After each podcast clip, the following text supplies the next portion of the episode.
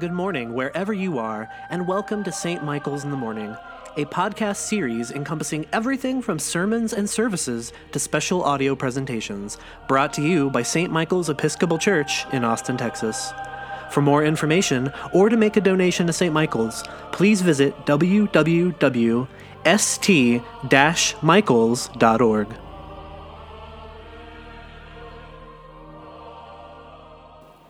From today's reading from Luke, forgiveness of sins is to be proclaimed in his name to all nations. You are witnesses of these things. In the name of one God, Father, Son, and Holy Spirit, amen. amen.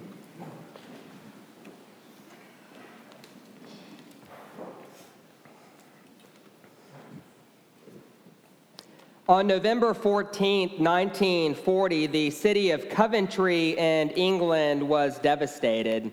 This was during the Second World War when fire bombs dropped by German military forces left the city in ruins.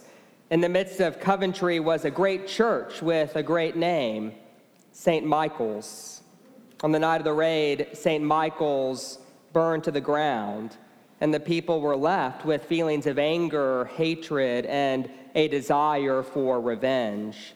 The next morning, the people of St. Michael surveyed the rubble, and it was noticed that two roof timbers had fallen to the ground in the shape of a cross.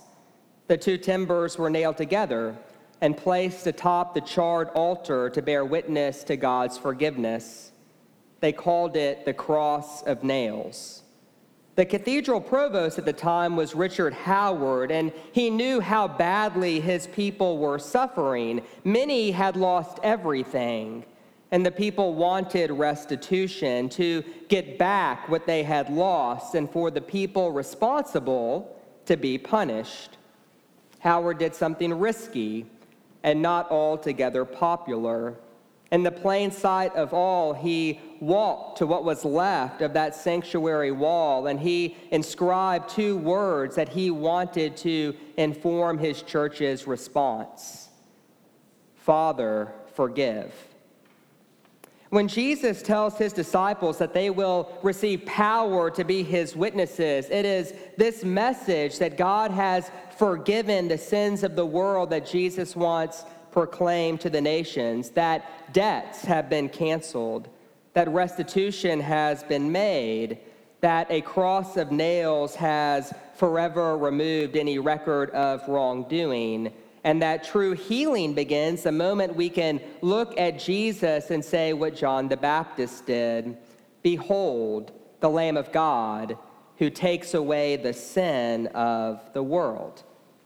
But of course, forgiveness, this is not our instinctual default posture. In fact, the idea that God has taken away my sins, wonderful news.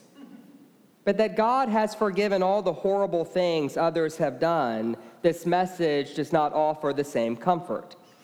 There's that old joke about the pastor who told his church that they had to forgive their enemies. And so after the sermon, he asked, Now, is there anyone left in the congregation who has not forgiven their enemies?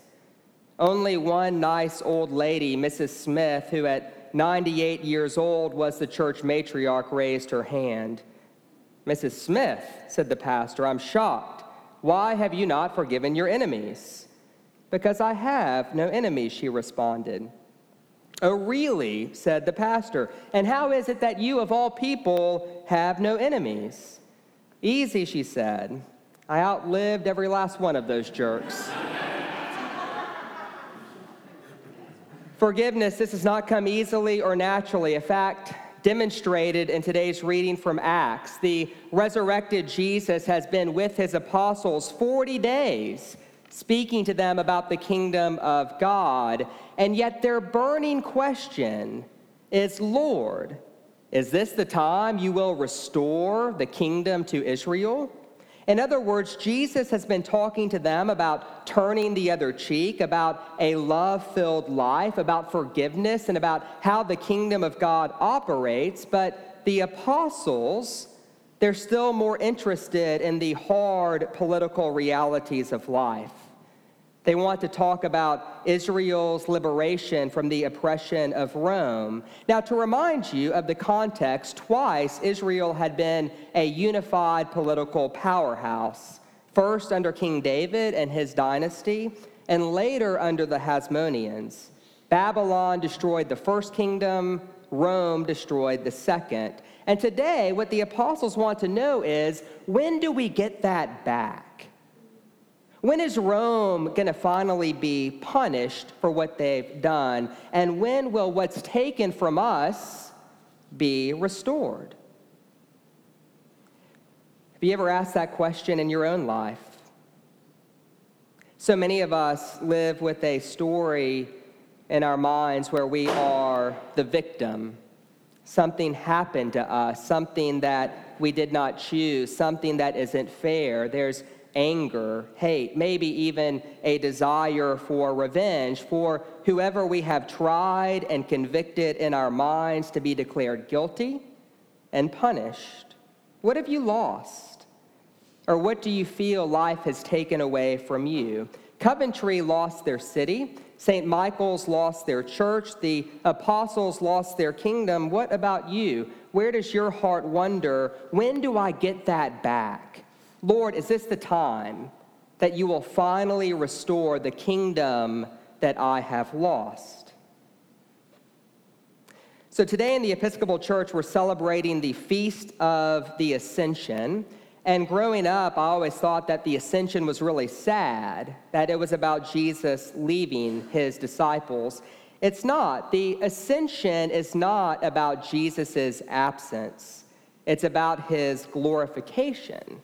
It's about our belief that Jesus sits at the Father's right hand, that he reigns over heaven and earth, and that the way you and I participate in his reign Again, I'll say that the way we participate in Christ's universal reign is by bearing witness to a kingdom whose identity is rooted in two very specific words Father, forgive. I once heard the true story of a rabbi who lived in a small European village, and one day he decided to summon the townspeople to the village square. The rabbi said he had an important announcement. So the people gathered, but they grumbled at the inconvenience. The merchant resented having to leave his business. The wife complained because she had errands to run. But out of respect, they went unwillingly to hear what the rabbi had to say.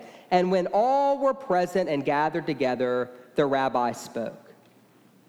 I wish to announce that there is a God in the world. This was all the rabbi said. But when he said it, the people understood, for they knew they had been living their life as if God did not exist.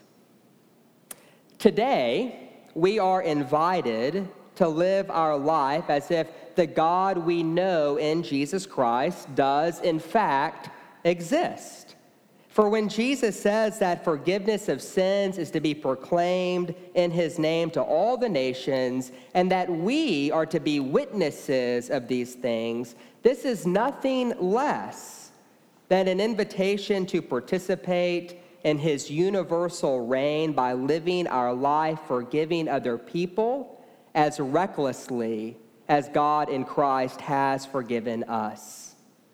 And I do mean everyone. The person who divorced you or deceived you, the politician whose policies you deem unjust, the gunman who opened fire in Virginia Beach on Friday, to hold them in your mind and in your heart, and with authenticity and love to pray Father, forgive. Now, to be clear, I know that forgiveness is not the same thing as reconciliation. I know that forgiveness does not remove trauma. I know that forgiveness does not change the past. I'm not saying any of that is true. But what I am saying is that God has forgiven not only you, but the people in this world who have hurt you and the people you love the most. And that what needs to be crucified in each one of us is whatever it is inside our heart that kind of wishes that weren't true. That part of you that might want to live your life as if the God we proclaim did not exist. And so, going back to the story I opened the sermon with, a month after that raid in Coventry, on Christmas Day, Richard Howard went on national radio. The broadcast took place on the church grounds amidst the ruins, and he declared to the entire world that as soon as the war was over, that St. Michael's would bear witness to the forgiveness of God, and that his church would lead the way in working with those who had been enemies to build a kinder, more Christ like world.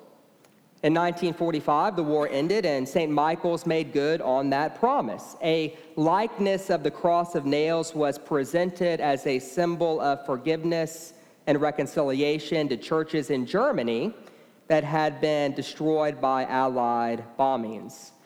St. Michael's in Coventry has long since been rebuilt, but the two words that capture the heart and soul of St. Michael's mission remain etched on that sanctuary wall Father, forgive.